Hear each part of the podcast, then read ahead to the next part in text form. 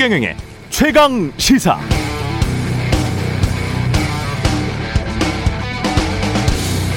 어제 경향신문에 특이한 기사가 하나 나왔습니다. 대장동 개발 비리 의혹에 연루된 화천대유 대주주 김만배와 박영수 전 특검이 2011년 대검 중앙수사부의 부산저축은행 수사를 계기로 대장동 개발과 연을 맺은 것으로 파악됐다.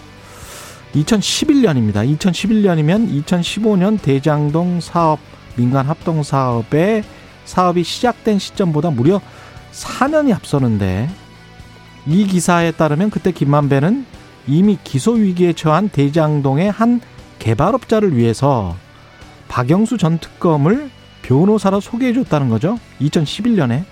그리고 당시에 부산저축은행 대검 주임 검사는 윤석열 중수 이과장이었다는 것이고 그런데 경향신문은 왜 단독이라면서 이 기사를 썼을까요? 우연히도 2016년 12월에 박영수와 윤석열은 특검과 특검 수사팀장으로 다시 만나고 박영수는 50억 클럽의 한 사람이자 화천대유의 고문으로 재등장하죠. 윤석열은 김만배 누나가 윤석열 부친의 연희동 저택을 2019년 샀다는 사실이 알려지면서 또 등장. 이른바 50억 클럽의 한 사람이라고 폭로된 김수남 전 검찰총장은 2012년부터 수원지검장을 맡았는데 수원지검 밑에는 성남지청이 있고 대장동은 성남시에 있습니다. 김수남 다음 다음 수원지검장을 맡은 사람이 강찬우인데요. 강찬우는 대장동 사업 인허가가 난 그해 2015년에 수원지검장이었어요. 2015년 대장동 의혹의 키맨이라는 남욱 변호사는 대장동 개발을 LH 주도해서 민간 개발로 바꿔달라는 청탁과 함께 개발업자에게 8억 3천만 원을 받은 혐의로 구속됐는데 1, 2심에서 모두 무죄가 나옵니다. 당시 남욱을 구속한 게 수원지검. 그런데 강찬우 전 수원지검장도 화천대유의 고문이 됐다는 거죠. 자, 대장동 사업에 공을 들여왔던 LH가 이명박 정부의 기조 변화로 대장동 공영 개발을 최종 포기한 건 2010년 6월 말. 그런데 남욱 변호사는 2008년 한나라당 청년이 부위원장을 지내다가 2009년부터 대장동 사업에 뛰어들었는데 뭘 믿고 그랬는지 모르겠지만 LH가 공영개발 포기를 선언하기 전부터 이미 거대한 차입금으로 땅을 사기 시작했습니다. 저축은행으로부터 돈을 많이 빌렸죠. 김만배는 법조 출입을 하면서 오래전부터 건순일과 친분을 맺었던 게 확실하고 곽상도는 2013년 청와대 민정수석이었고 YTN의 최근 보도에 따르면 그해 2013년 남욱 정영학과 유동규 전 성남도시개발공사 본부장에게 뇌물 줬다는 업자가 3자 합의서를 날인했습니다. 그러니까 유동규 역시도 이들 개발업자들과 2015년 이전부터 알고 있었다는 게 거의 확실합니다. 자, 이게 모두 뭘까요? 그러나 위 내용 중 이른바 50억 클럽의 인사들은 관련 사실을 부인하고 있다는 점 말씀드리고요. 그래서 이 모든 게 그냥 다 우연일 수도 있습니다. 그럼 경향신문은 왜 우연한 사람들의 우연한 인연에 대해 단독 기사를 쓰고 저는 왜 우연히 수원지검장에 꽂혀서 이런 오프닝을 하는 걸까요? 예. 우연히 그랬겠죠.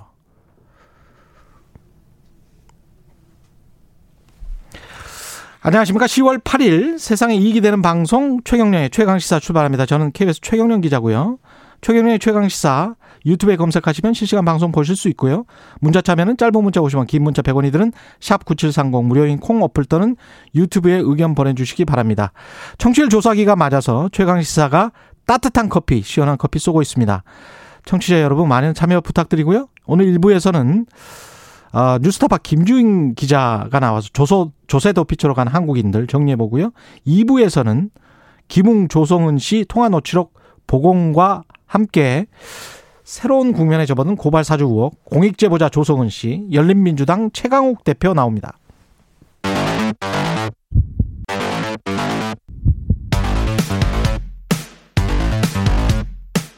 오늘 아침 가장 뜨거운 뉴스 뉴스 언박싱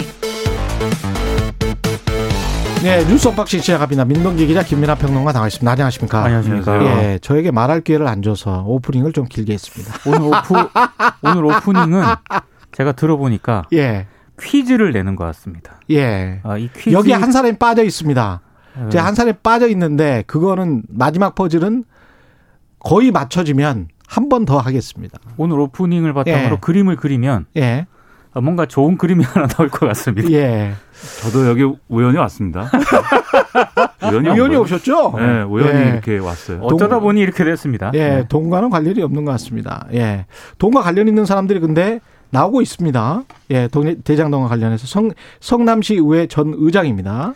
그 검찰이 화천대유 대주주 김만배 씨가 성남시 의회 의장하고요. 시의원들에게 수십억 대의 금품 로비를 했다는 녹취록을 확보를 했습니다. 관련 내용들을 이제 일부 언론들이 보도를 했는데요. 정영학 회계사가 최근 검찰에 제출한 자료를 자료를 보니까 김만배 씨가 성남시 의장에게 30억, 성남시 의원에게 20억이 전달이 됐다. 실타는 350억이다. 이렇게 언급한 내용이 있다는 거고요. 예. 검찰이 이 녹취록을 바탕으로 화천대유 측이 금품 로비를 했을 가능성이 높다고 이렇게 판단을 하고 있습니다. 오늘 그래서 도대체 이 당시 성남시 의회 의장이 누구냐 음. 언론들이 어, 최윤길 전 성남시 의회 의장을 실명으로 보도를 하고 있는데요. 몇 가지 이제 보도가 있더라고요. 2010년 3월 시의원으로 있을 때 정영학 회계사를 비롯한 이 대장동 개발 민간 사업자로부터 LH의 대장동 사업 추진 근거가 된 주민연명부가 위조됐다는 원고를 받았고요. 이걸 시의회에서 그대로 읽었다는 사실이 밝혀졌습니다. 당시 공영개발 찬성 주민 연명부 위조 의혹 등은 LH가 대장동 개발 사업에서 철수하는 계기가 된 그런 사건으로 지금 알려져 있거든요. 그리고 이 원고를 읽은 지 3개월 뒤에 정영학 회계사 등으로부터 어, 이 최 전 의장이 현금 1억 원이 든 쇼핑백을 받았거든요. 음. 근데 이상한 대목이 있습니다. 현금을 건넨 사업자들은 다 기소가 됐어요. 근데 최 전 의장은 처벌 대상에서 빠졌습니다. 사업자들이 최 씨에게 건넨 1억을 이틀 만에 돌려받았다 이렇게 진술했기 때문이라고 하, 하는데요. 어, 이런저런 지금 의혹들이 오늘 언론을 통해 보도가 되고 있습니다. 그러니까 이 시점을 맞춰봐야 될 필요가 있을 건데요. 이 당시에 이제 시의원 최윤길 씨가 시의원이던 시절에 왜 이런 주장을 이 업자들로부터 사실상 청탁을 받아가지고 시의회에서 했느냐 민영 개발로 해야 된다라는 주장을 그때 이제 LH가 어, 이 대장동 개발을 이제 공영으로 이제 하- 해야겠다라고 이제 접근한 상황이었고 추진하고 있었는데 그 당시에 성남시에서는 LH가 하면 이게 개발이 안 될 거다라고들 생각하는 그런 분위기였습니다. 왜냐하면 LH에 이제 부차가 너무 과다했고 이미 그렇기 때문에 이 상당한 액수가 들어가는 이, 이 대장동 개발을 LH가 맡게 되면은 당장 개발이 안 될 것이고 이 뭐 차이필 미뤄져 가지고 굉장히 길어질 것이고 뭐 이런 우려가 있었어요. 그리고 주민들 입장에서는 개발이 안 되는 것보다는 되는 게 좋지만 그 이제 땅을 소유주들 입장에서 는 그런데 만약 개발이 된다고 했을 때는 예, 공공 개발보다는 민영 개발이 좋다. 왜냐하면 토지 수용보다 환지 방식이 좋기 때문에 자기의 토지 수용, 이 소유권을 유지하는 방식으로 구획 정리가 되면 다시 그 소유권을 다시 이제 인정받는 방식이 좋기 때문에 그거를 원한다고 이제 뭐 시위도 하고 뭐 그럴 때였거든요. 그래서 여기서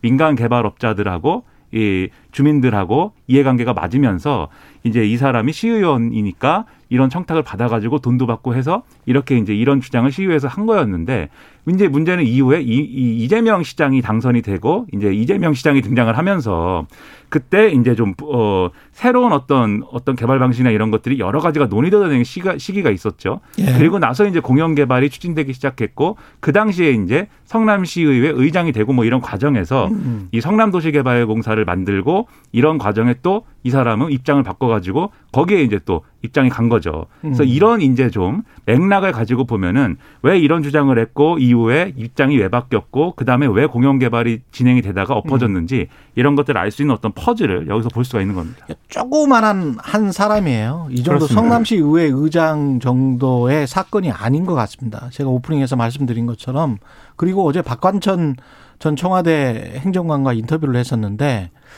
그 박관천 행정관이 그런 이야기를 하더라고요. 요즘 누가 뇌물을 현찰로 받습니까? 이렇게 이야기를 하더라고요. 그러니까 현찰로 받고 있는 이 사람은 아마추어 수준이에요. 그러니까 예. 최윤길 이 전 성남시 의회 의장 있지 않습니까? 이 사람도 계속 민영 개발을 주장을 하다가 입장이 좀 바뀌었잖아요. 음. 근데 지난해부터 화천대유에서 부회장을 맡고 있습니다. 예. 음. 다 그리고 지금 화천 대유에 모입니다. 그렇죠. 이 당시에 받은 돈이 30억, 어. 30억 뭐 이렇다는 거잖아요. 그렇죠. 지금 50억 클럽도 있는데 네. 이 사건에서 30억을 받았다라는 것은 사실 좀, 어, 좀 귀엽습니다. 네, 이 정도는. 이게 돈이 아니고 곽상도 아들 이야기도 나왔지만 원유철 부인 이야기도 나왔고 그렇죠. 지금 알뜰살뜰 꼭 돈이 아닌데 꼭 어, 정당한 무엇처럼 이렇게 뭐가 간 게 있어요. 그러니까 지금은. 원유철 전 예. 미래한국당 대표 같은 경우에는 음. 지금 구속이 됐잖아요. 그렇죠. 그래서 화천대유 이제 고문을 못 하지 않습니까? 음. 근데 원유철 전 대표의 구속 구속 수감 무렵부터 원전 대표 부인이 이제 화천대유 고문을 맡고 있다는 겁니다. 구속 수감 무렵부터 그렇습니다. 원유철 전 대표는 불법 정치자금 수수 혐의로 구속 구속이 됐죠. 구속됐었고. 예, 그래서 예. 화천대유 쪽 입장은 가족이 힘들어서 도와준 것이다라는 그런 입장을 밝혔고요. 고문료는 월 600만 원 수준이라고 설명을 하고 있습니다.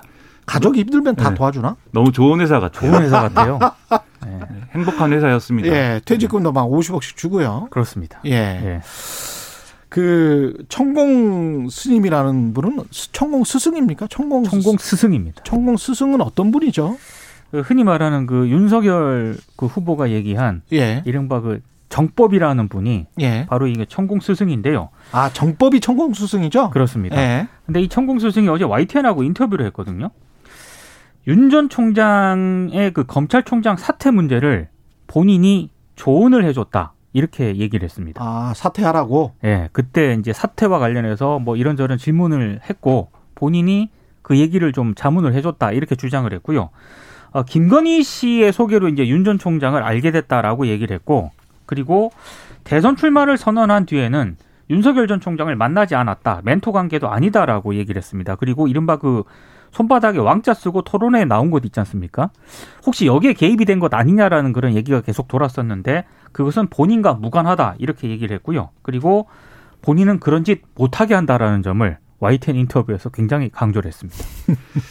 이게 뭐 윤석열 전 총장이 유승민 전 의원하고 이제 이 대립을 하면서 예. 이, 이 여러 가지를 유승민 전 의원이 여러 이 예를 들면 역술 전문가 등등의 이름을 거론을 했는데 유독 이분에 대해서만 미신이라고 얘기하면 안 된다 이렇게 반응했다는 거잖아요. 그렇죠. 명예훼손이 될 수도 있다 이렇게 반응을 음. 했다는 거잖아요. 그리고 뭐 모르는 사이는 아니고 만난 적이 있다라고 얘기를 했고 토론회에서 이제 그런 이제 맥락을 보여주는 건데 그럼 실제로 이 사람이 윤석열 전 총장에게 얼마나 영향을 미친 거냐 이걸 이제 뭐 그럼 확인할 필요가 있을 것 같은데 사실 뭐 검찰총장 사퇴 문제를 조언해 줬다 이것도 사실 본인 주장이죠 사실 본인 주장이죠. 그렇습니다. 그리고 조언을 해줬다는 게 뭐 어떤 조언을 해준 건지 이것도 사실은 뭐 어, 규명해 봐야 될 문제인데 근데 이분이 평소에 주장하는 바가 이 뭘 여- 주장하는 분이에요, 이분은? 여러 가지 세간의 문제에 대해서는 일반적인 어떤 뭐 상식 수준의 이런 얘기를 하는데 음. 본인의 본인이 어쨌든 천공 스승이고 뭔가 아, 수련을 많이 하고 뭐 이런 사람이라는 거잖아요. 근데 수련, 본인이 스스로 스승이라고 하는 거예요?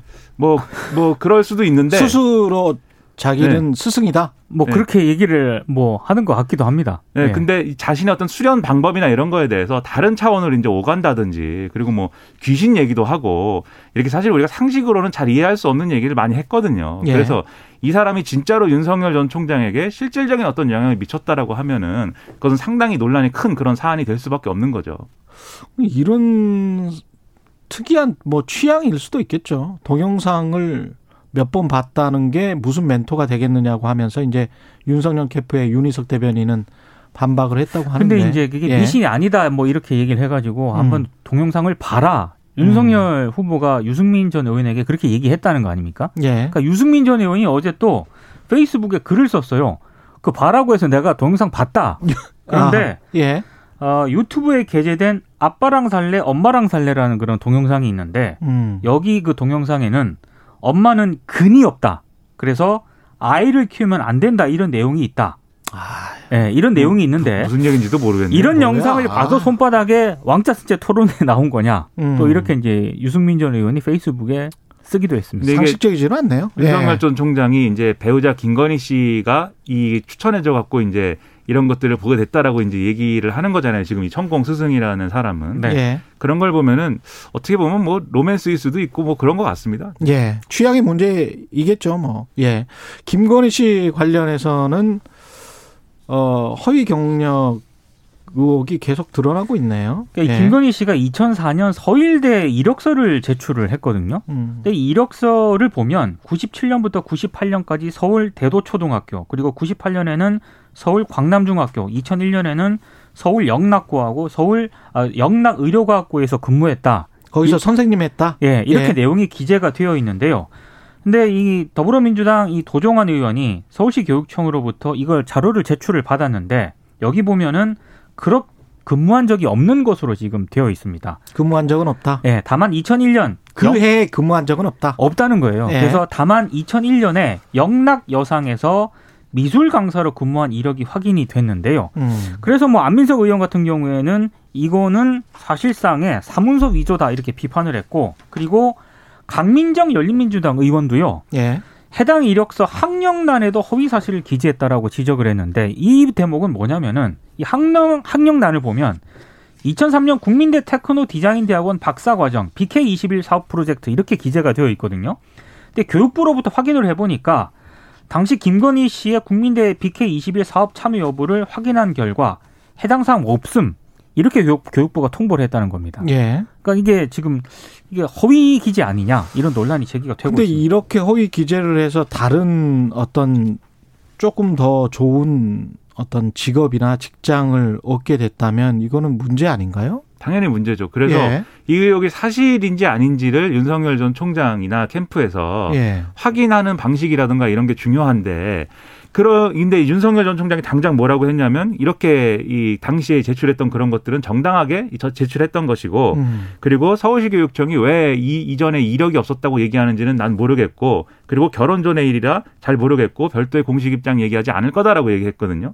근데 이게 결혼 전의 일이면은 이 입장이 필요 없다라고 하는 것은 제가 볼 때는 그 제대로 된 대응이라고 볼 수가 없고요. 그렇죠. 왜냐하면 어쨌든 대통령이 되겠다고 지금 이 경선 후보로 뛰고 있는 거잖아요. 예. 그러면 만약에 대통령이 될 경우에는 김건희 씨는 이제 영부인이 되는 건데 예. 그 영부인이 과거에 이제 예를 들면 혹시라도 다 이러한 허위 경력이야. 그렇죠. 예. 그렇다고 하면 그거는 국격에 문제가 생기는 것이기 때문에 이상한 거죠. 네. 예. 그렇기 때문에 이 문제에 대해서 만약에 뭔가 억울한 것이면 지금 의혹 제기가 억울한 것이면 음. 명확하게 해명을 해주는 게 필요할 것 같고요. 그게 아니면 음. 그좀이 해명도 저는 자, 이해가 안 가는 게요. 예. 교육부하고 서울시 교육청이 확인을 해본 결과 그런 이력은 없음이라고 통보를 했다는 거 아닙니까? 그렇죠.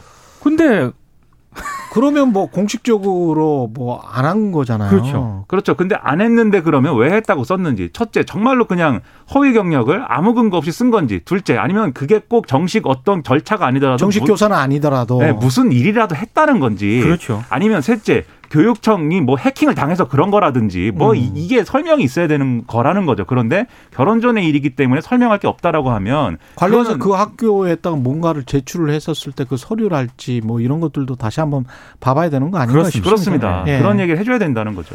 뉴스 언박싱 민동기 기자 김민아 평론가였습니다. 고맙습니다. 고맙습니다. KBS 1라디오 최경영의 최강시사 듣고 계신 지금 시각은 7시 38분입니다. 오늘 하루 이슈의 중심.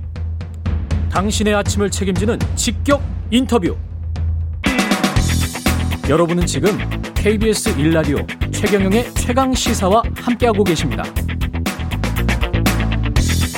네, 뉴스타파가 지난 월요일부터 판도라 페이퍼스 어, 조세 도피처로 간 한국인들 2021 프로젝트 결과물을 차례로 보도하고 있습니다. 유명 인사들 명단이 속속 발표되고 있고요. 다른 언론들도 따라서 쓰고 있습니다. 직접 조사에 나선 취재했던 어, 뉴스타파 김준 기자 나와 있습니다. 안녕하세요. 예, 안녕하세요. 오랜만에 뵙습니다. 네. 예. 판도라 페이퍼스 조사 이게 어, 어떻게 시작된 거죠? 네, 국제 탐사보도 언론인 협회 ICIJ가 익명의 제보자로부터 전 세계 14개 조세 도피처 서비스 업체 내부 데이터를 제보를 받았습니다. 14개 예. 업체의 내부 데이터. 그렇습니다. 아, 그 제가 있을 때는 한 업체 거를 어떤 사람이 그냥 뚜벅뚜벅 가지고 나온 거거든요. 네, 네. 근데 이게 14개 업체의 내부 데이터를 싹 빼왔다는 거잖아요. 뭐 빼온 건지 어떻게 된 건지 알 수 없으나 예. 네 어쨌든 제보를 했다고 합니다. 어마어마한 거네. 네 그렇습니다. 사상 최대 규모라고 하고요. 예. 파일만 12만 건 그리고 규모로는 2테라바이트가 넘어서 2테라바이트. 네 이게 다 문서잖아요. 그렇습니다. 예, 문서인데 문서인데 2테라바이트예요. 네. 음악이나 뭐 이런 파일이 아니고요. 동영상이 아니고. 그렇게 해서 이제 사상 최대 규모의 협업이 이루어졌습니다. 전 세계 150개 언론사 600여 명의 기자들이 붙어서 이걸 예. 같이 분석을 했습니다. 전 세계 150개 언론사. 네. 예. 뉴스타파는 이제 ICIJ의 동북아시아 참여 회사 유일한 참여 회사죠. 아 한국에서 유일하고요. 한국에서 네네. 다른 이제 동북아도 좀 생겼나 보죠. 네 일본도 생기고 뭐 홍콩도 음. 생기고 그렇습니다. 네. 이 문건에 오른 사람이 한국인들은 275명 지금까지 확인된 숫자입니까?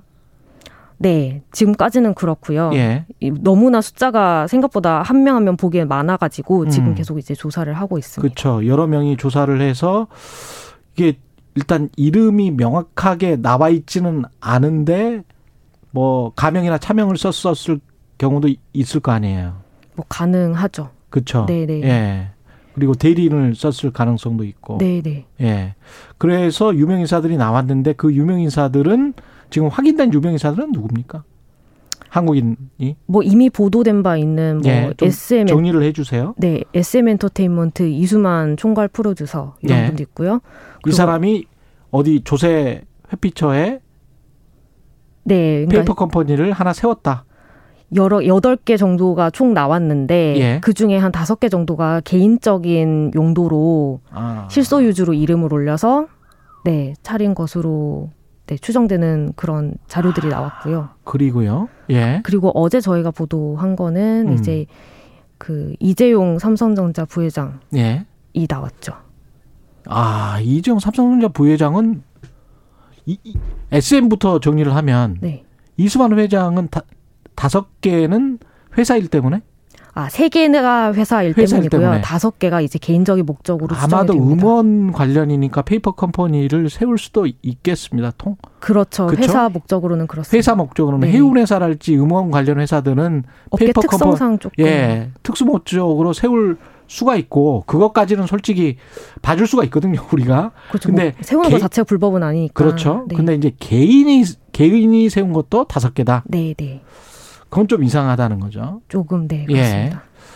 그리고 이재용 네. 음, 부회장이 들어가 있어요. 이재용 네. 부회장은 언제 2008년 그 5월에 음, 이거를 인수한 것으로 알려 이제 한 페이퍼 컴퍼니를 네. 그 조, 조세 도피처로 유명한 버, 버진 아일랜드, 영국령 버진. 아일랜드, BVI에서 예. 2008년에 그걸 인수를 했고요. 예. 그게 어 이제 개인적인 목적으로 보여집니다. 왜냐하면 삼성전자와 관련된 그런 흔적은 전혀 찾을 수가 없었기 때문에 삼성전자와 관련된 흔적은 찾을 수가 없었다. 네, 개인적으로 이제 여권 사본을 첨부를 해서 신원을 확인을 하고 개인적으로 개인적인 이름 그리고 주소 이렇게 등록을 해가지고 네, 그때 무슨 일이 있었을까요? 당시 2008년에 예. 어, 특검이 있었습니다. 삼성 오너일과 비자금을 찾아내기 위한 특검이 있어서 전방위 압박을 받던 상황이었고 음. 이제 실제로 4조, 4조 5천억이 넘는 이건희 회장 비자금을 삼성 임직원 이름이나 뭐 이런 걸 도용해 가지고 1,200개 가까운 차명 계좌에다가 숨겨 놓은 사실이 확인이 됐었죠. 이게 기억을 해보시면 김용철 변호사라는 이름이 떠오르잖아요. 맞습니다. 예, 네. 김용철 변호사가 폭로를 한 거잖아요. 네, 네. 삼성의 변호사였는데 네. 사실은 선대 회장, 이병철 회장, 이건희 회장으로 넘어가면서 그걸 어, 상속세 납부를 회피하기 위한 목적으로 차명으로 쫙 해놓았던 거잖아요. 네, 네. 그렇죠? 네. 그래서 그게 이제 다른 어떤 기억하실 거예요. 예, 노회찬 의원도 관련이 돼 있었고, 예. 그래서 사회적으로 굉장히 논란이 됐었는데, 그리고 검사들 떡검이라는 그 명칭이 그때부터 나왔었죠. 예, 예. 굉장히 민감한 예. 시기였죠. 뭐 삼성에게도 그 렇고. 근데 그렇습니다. 네. 이재용은 이 삼성의 3세인데, 삼성의 3세가 이런 상황이 벌어지니까 2008년 그 즈음에 그 사건이 일어나고 난 다음에 페이퍼 컴퍼니를 버진 아일랜드에 세웠다. 네. 얼마 보통 이런 그 페이퍼에 parking한 돈이라고 하잖아요. 우리가 보통. 네. 예. 돈을 얼마를 거기다가 예치를 해놓은지는 서류에 잘 안 나오잖아요. 그렇죠. 보통 나오지 않습니다. 이번에도 안 나왔습니까? 네. 일단은 말씀드리 그 부분을 확실히 말씀드릴 수는 없을 것 같아요. 왜냐하면 아. 네 아직도 저희가 뭐 준비 중인 게 있고 돈을 추적 서류상으로 추적하는 과정이 좀 있습니까? 뭐 일단은 저희가 계속 취재를 하고 있는 중이라 그 부분은 아. 예. 뭐가 더 나올 수도 있겠습니다. 지금 현재로 나온 거는 이재용 부회장이 거기에 페이퍼 컴퍼니를 설립했다. 네. 삼성은 뭐라고 합니까?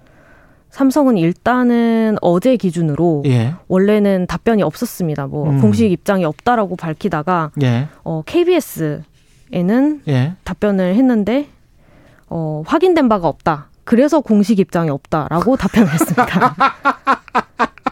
아니 무슨 서류가 있는데 확인된 바가 없다는 거야. 그렇죠. 사실은 이제 예. 이재용 부회장 본인 뭐 인적사항은 물론이고 예. 얼굴이 담긴 이제 여권 사본까지 나왔기 때문에 이게 아, 확인된 얼굴이 바가 담긴 여권 사진까지 나왔어요. 예 사본이 첨부가 돼 있었기 때문에 자기 이름으로 했어요? 네 그렇습니다. 이게 실소 유주로 그러니까 가장 마지막 모든 앞에는 이사나 주주는 예. 전부 차명으로 내세워 놓고 예. 이제 어찌됐든 이 자금이나 법인의 실소유주는 이재용 부회장이다 라는 그런 자료가 나온 거죠. 그렇죠. 그러니까 거기 기억을 해보면 그 겉에 드러난 이사들 이름은 등기사들은 뭐 현지인일 수도 있고 이상한 그 서비스 업체 직원일 수도 있고 뭐 그렇잖아요. 맞습니다. 이번 예. 케이스도 마찬가지였어요. 그렇죠. 이제 이재용 부회장을 대신해서 차명으로 이름이 올라간 그 사람들이 예. 이제 이 역외 서비스 업체 Trident Trust 직원이었습니다. 음, 직원이고 근데 그 진짜 서류에는 그 beneficial이라고 나오나요? 네. 예.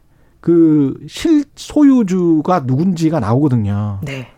근데 그거를 영어 이름으로 쓸 때도 있고 살짝 돌려서 쓸 때도 있는데 이 경우는 자기 이름을 그대로 썼다는 거예요. 네.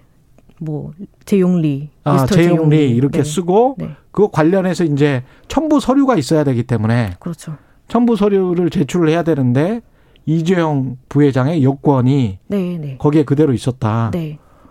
그러면 자기 회사인 거지. 자기 페이퍼 컴퍼니인 거지. 이거는 반박할 수가 없는데? 이게 뭐 그 역외 서비스 업체 내부 자료기 때문에 예. 사실은 어디도 알려질 필요가 없거든요. 이게 뭐 그렇죠. 당국에 제출할 의무도 없는 자료고. 그렇습니다. 그러니까 여기에서 나오지 않았다면 알려지지 어. 않았을 사실이죠. 보통 그, 그, 이렇게 등기이사로 그 서비스 회사 직원들 이름만 보통 뜨잖아요. 맞습니다. 예. 그래서 설마 이게 실명이 까일 거다. 2008년에 이게 드러날 것이다. 이 판단은 못 했나 보네요. 이재용 부회장 같은 경우는. 사실 하지 못했을 가능성이 없죠. 이게 뭐 나와 나올 거라고 상상조차 못했으니까요. 그렇죠. 그리고 이거를 잘 보호해 주는 게 사실은 그런 서비스 회사들의 핵심이죠, 사실. 예, 네. 의무기 때문에. 네, 네. 그, 야, 근데 얼마의 돈을 어느 정도 거기다가 넣어놨을지 참 궁금합니다. 그러게요. 그렇죠? 그리고 이제 세계 명사들이 다 나왔는데 그런 식으로 따지면 이 사람들은 세금을 뭔가 그 현재 그 국내의 세금 체계가 마음에 안 들어서 세금을 회피할 목적으로 거기다가 페이퍼 컴퍼니를 세웠다라고 볼 수밖에 없는 거잖아요. 지금 얼마의 돈이 거기에 들어가 있는지는 모르지만. 이게 사실 그쪽으로 자금을 이동시키는 이유가 음. 뭐 물론 세금을 회피하기 위한 것도 있습니다. 뭐 예를 들어서 우리나라의 세금보다는 그쪽이 훨씬 현저하게 낮으니까요. 실제 음. 뭐 굉장히 1% 0%에 가까운 나라들도 많고 정말 세금이 0% 있는 곳들도 있고요. 예. 그래서 그쪽에 또 낮은 세금을 내면 한국에는 이제 이중과세 방지 협약이 있기 때문에 그렇죠. 한국에는 안 내도 되는 경우들이 많아서 그렇습니다. 뭐 그런 이유로 숨기는 사람들도 있고 예. 그쪽으로 이동시키는 사람들도 있고 아니면 이제 출처가 좀 불분명한 돈을 음. 네 여러 차례 일부러 옮김으로써 돈 세탁을 한다던가 음. 뭐 이런 목적도 있을 수도 있죠. 전경환 씨의 이름도 등장하더라고요. 네. 전경환 씨는 자기 돈이 뭐가 굉장히 많아서 이렇게 페이퍼 컴퍼니를 세웠을까요?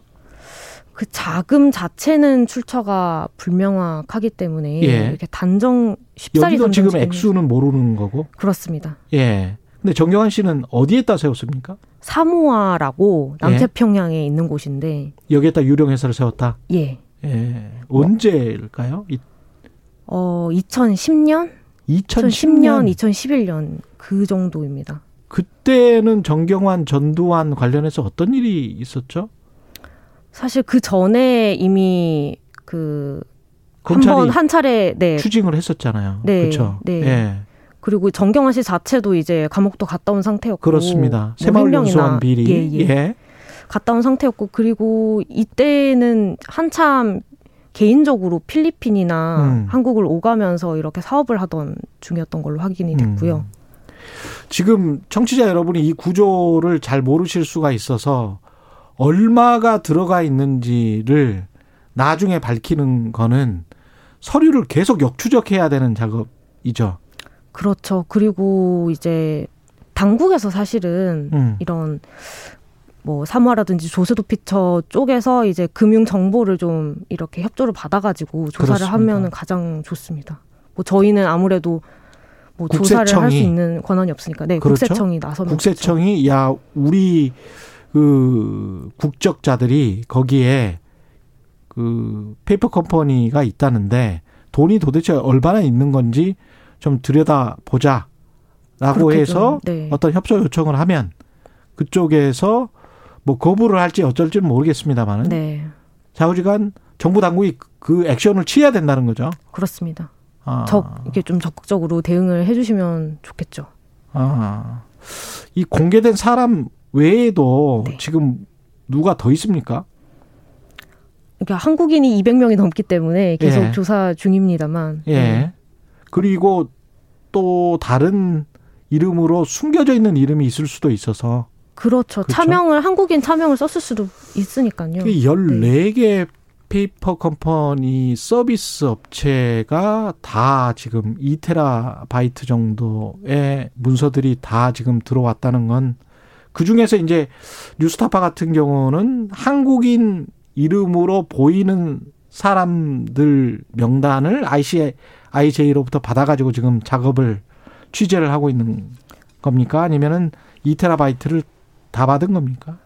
뭐 저희가 그 접근할 수 있는 권한 자체는 이제 전체 2테라바이트 전체에 있었고요. 거기서 아, 저희가 참. 자체적으로 한국인을 찾는 작업들을 했습니다. 아, 이게 국제 공조기 때문에 그 어떤 전체 터미널 같은 걸 만들어서 예, 그렇죠. 그런 게 아이디와 패스워드를 진짜. 부여하고 네네. 150개국 정도의 언론사들이 그 터미널에 들어가서 네. 접속을 한 다음에 관련된 페이퍼들을 쫙 보, 보는 네. 그런 작업들인 거죠, 지금. 네, 네, 그렇습니다. 굉장히 힘듭니다. 그 페이퍼를 보는 것도 힘들지만 사람 찾아내는 것도 국내에서 사람 찾아내는 것도 힘들고 사람들 인터뷰하는 것도 힘들고 그렇죠. 예. 굉장히 힘든 일을 지금 예, 하고 있습니다. 예. 송주님, 김재훈, 김지훈 기자님 힘내세요. 이렇게 말씀을 하셨고요. 당국의 엄중한 조사 아까 말한 그런 것들 좀 강조를 다시 한 번만 해주세요.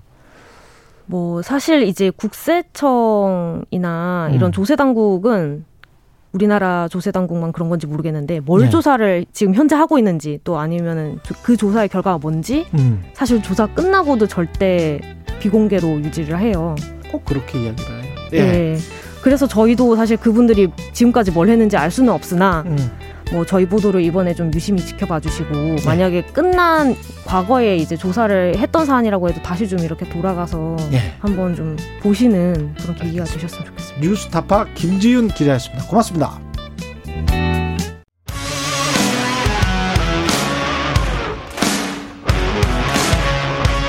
오늘 하루 이슈의 중심 최경영의 최강 시사.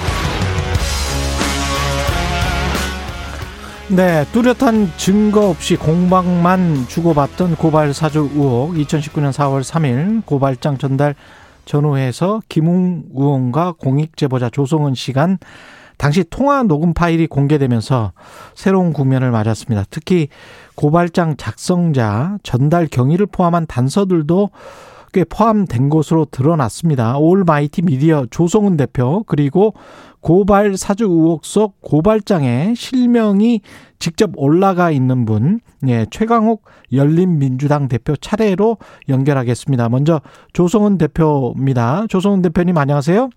네, 안녕하세요. 주상원입니다. 예, 처음 뵙겠습니다. 기억에 의존해 왔던 이야기들 녹취 파일이 복원되면서 사실로 지금 증명이 된 셈입니다. 어떠세요? 일단 심경은?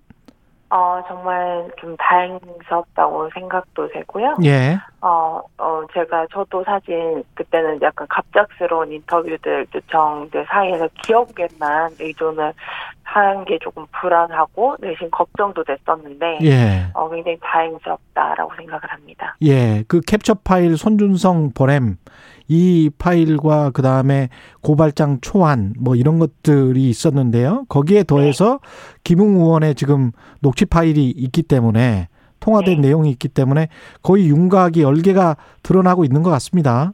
네, 그렇게 된 것 같습니다. 예, 그때 통화 내용 기억나세요? 지금 공개된 녹취 내용들을 보니까 방문할 거면 공공수사부 쪽이니까 전화를 해놓겠다. 제가 대금 찾아가면 윤석열이 시켜서 온 게 되니까 전 쏙 빠져야 한다. 뭐 이런 이야기였거든요. 네. 예. 네, 제가 그 아직까지 전문이 공개된 게 아니고 음. 그리고 사실 통화라는 것이 단순히 이제 뭐 텍스트를 읽듯이 개별 문장마다 이렇게 해석할 수도 있지만 예. 그 당사자 간의 통화 사이에 이제 맥락 간의 이해도 있을 수 있고 뉘앙스도 있지 않습니까? 예. 그래서 그런 것들을 전부 제외하고 제가 뭐 이건 맞았던 것 같다, 뭐 이건 틀렸던 것 같다 이렇게 어 얘기하기는 사실 조금 성급한 것 같고요. 예. 그래서 저도 이제 뭐 다른 언론에서도 밝혀졌다시피 전문 특히나 원문 공개를 제가 요청을 한 바가 있습니다. 그렇죠. 예. 네, 그것을 다 파악을 하고 나서 음. 제가 어, 정식으로 얘기를 하는 게 더 적절하지 않을까라는 생각을 합니다. 이게 통화가 녹음이 돼 있었던 건가요? 그런 것 같습니다. 예. 그때는 뭐 정치인 시절에 어 습관적으로 뭐 이준석 대표도 녹음을 하고 뭐 그러니까 그런 차원이었던 건가 보죠? 그런 것이라기보다는요. 예. 제가 이제 당시 이제 포렌식을 하는 과정에서 제가 확인을 할 수 있었던 거는 이제 왜 뭐 파일이 살아 돌아왔다는 그 시점, 뭐 내용들, 양, 뭐 이런 것들만 어 이렇게 화면상으로 확인을 할 수 있었거든요. 예. 어 거기 안에서는 제가 뭐뭐 일부러 뭐 자동 저장을 했다, 뭐 이런 것들은 아니고 예. 그 시기에 제가 뭐 엠번방 TF라든지 그다음에 뭐 하루에도 뭐 수십 통씩 우리 기자님들과 통화를 했었고 그리고 특히 선거 과정 중에서는 매일매일 바쁘고 또 이제 어 어떤 지시라든지 아니면 이런 내용들이 제가 잘 모르는 내용들이 있으면 음. 어 기억을 하고자 약간 메모처럼 저장을 해놨던 것 같습니다. 이게 통화 횟수 등 파일이 더 있을 수도 있고 더 많은 내용들이 복원될 수도 있겠습니다. 그러면 어, 제가 생각했을 때는 꽤 많은 자료가 있었던 것 같습니다. 그러면 지금 공수처에 제출해서 포렌식했던 핸드폰은 돌려받으셨어요? 어, 제가 가지고 있습니다. 그러면 그걸 혹시 민간 업체에 음. 포렌식을 해서 한번 전부 다 그때 네. 기억을 되살려보고 그걸 그 녹취록을 한번 작성해보는 그런 작업을 하실 의향은 없으세요? 제가 사실, 음, 음, 이거 정보 공개 청구를 한 것은 예. 제가 단순히 이제 궁금해서 음. 라는 부분도 있지만, 이제 사적으로 부- 복원하는 게 이제 단순하게 궁금증 해소는 될수 있는데, 이제 공익 신고로 제출한 음성 원본을 음. 제가 행정 행위를 신청하고 돌려받는 행위도 굉장히 좀 중요한 행위가 될 수도 있지 않습니까? 그렇죠. 예. 그 자체로도 의미가 있어서 그 절차는 계속 진행을 할 것이고요. 음. 어, 그리고 이제 이게 아직 수사가 진행 중인 부분이다 보니까는 예.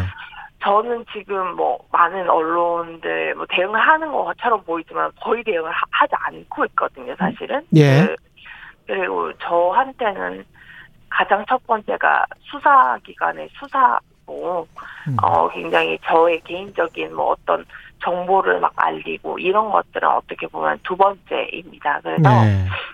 어 수사가 방해되지 않는 것이 가장 중요하고요. 예. 그래서 제가 어떤 방송에서는 뭐 고별 방송이라고 하면서 제가 은폐생을 돌아오겠다 이렇게 얘기를 했었는데 예. 약간 버져지거나 조금 어떤 시기가 좀 너무 부적절할 수도 있겠다라는 생각이 어 들게 되면은 음. 저도 많은 선택을 할 수 있지 않을까 그런 생각은 합니다. 그러니까 수사가 제대로 진행되는 게 지금으로서는 최우선이다.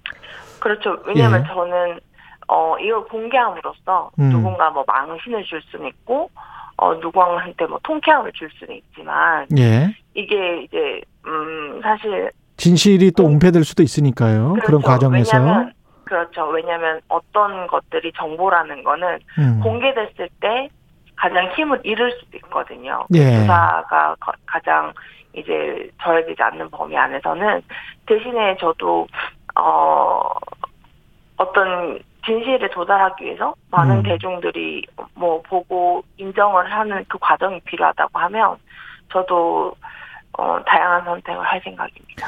혹시 기억나는 거 없으세요? 그러니까 그 MBC 보도 중에 보면 우리가 고발장을 써서 보낼 테니 남부지검에 접수하라 이런 구체적인 내용들 네. 예? 혹시 기억나는 게 없으십니까? 관련해서 김웅 의원과의 어. 통화? 음, 어, 요번에 굉장히 구체적인 보도들이 있었기 때문에, 그렇죠. 어, 저는 맥락이 꽤 많은 복귀를 할 수 있었는데요. 예. 근데 또 불구하고 제가, 어, 요 문장마다 또 공방을 벌이는 것은 사실 어. 제가 아직까지는 적절하지 않을 수도 있겠다. 전후 맥락은 듣기에 그런 이야기를 했었던 것 같다. 그 전후 맥락은 맞습니까? 그러면은 보도된 내용들이? 음, 충분히 나왔던 대화 같습니다. 아, 그래요?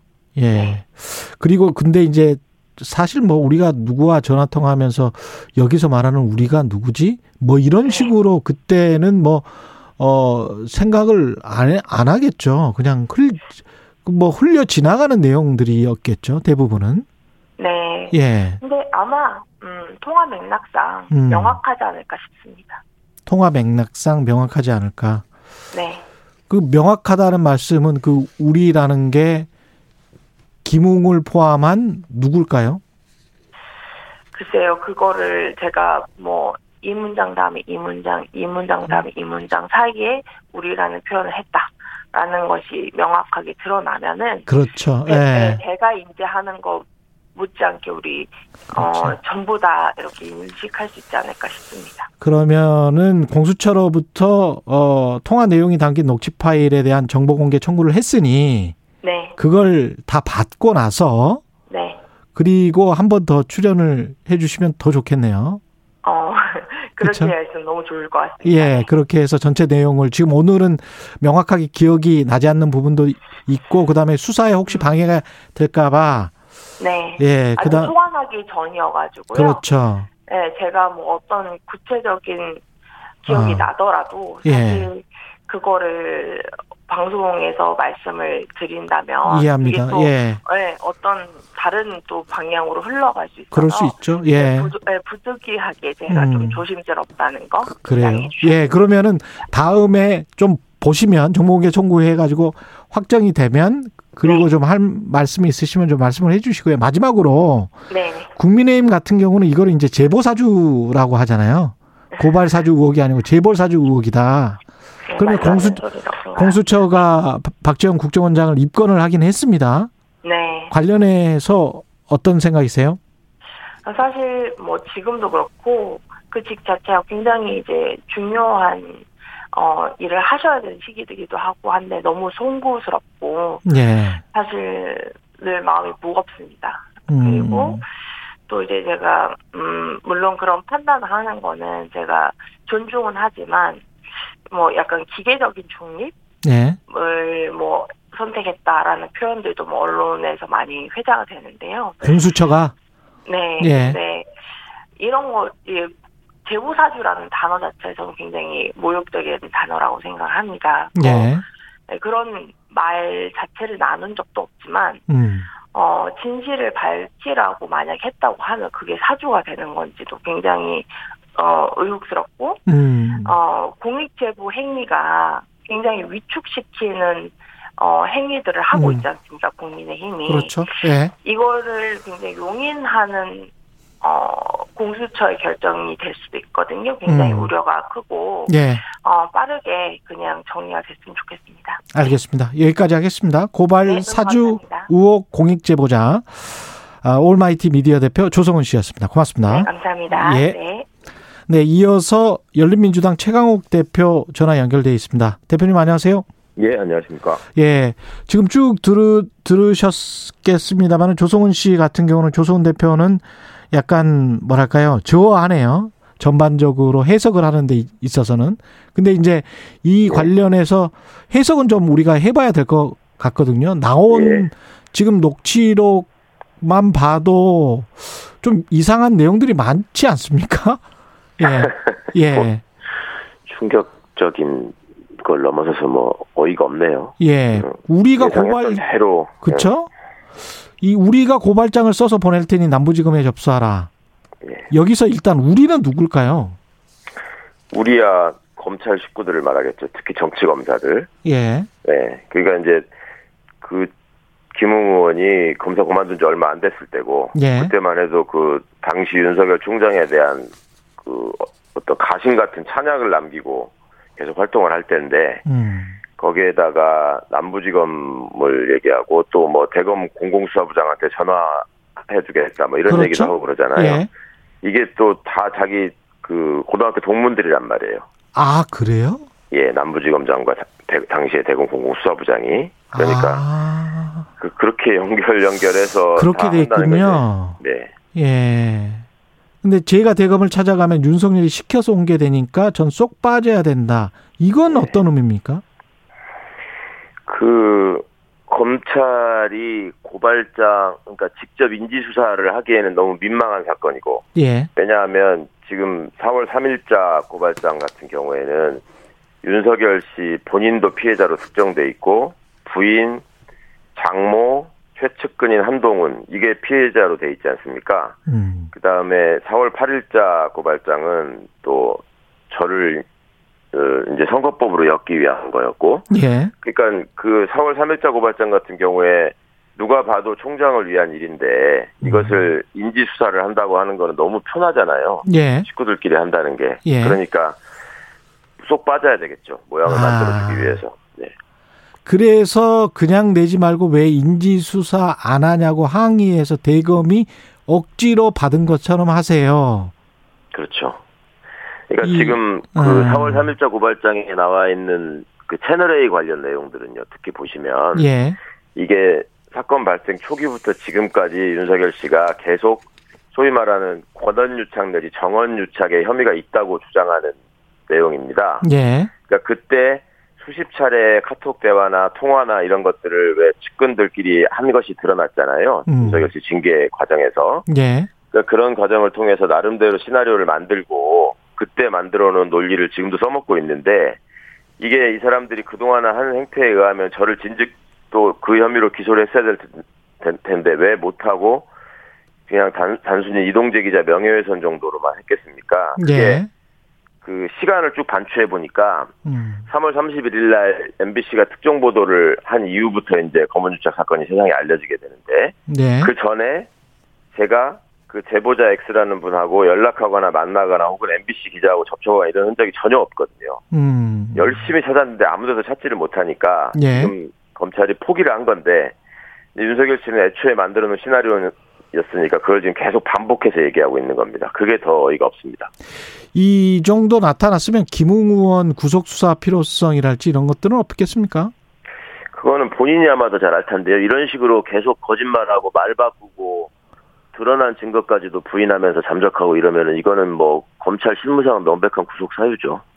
근데 이제 손준성 검사랄지 검사 세 명이 더 연루돼 있다 뭐 이런 이야기가 있었잖아요. 이런 보도가 네. 있었습니다. 네. 그러면 근데 이제 손준성과 검사 세 명 그리고 김웅 의원 그 향하고 있는 것은 그리고 지금 혐의 내용은 직권남용이잖아요. 직권남용과 네. 공직선거법 위반인데 네. 그러면 그 누가 시킨 사람이 있어야 되는 거 아닙니까? 당연하죠. 그걸 어, 주범은 항상 예. 그런 행위를 통해서 가장 이득을 보는 사람입니다. 음. 그 손준성 검사나 우리 김웅 후보가 당시에 무슨 음. 그게 이득이 있겠습니까?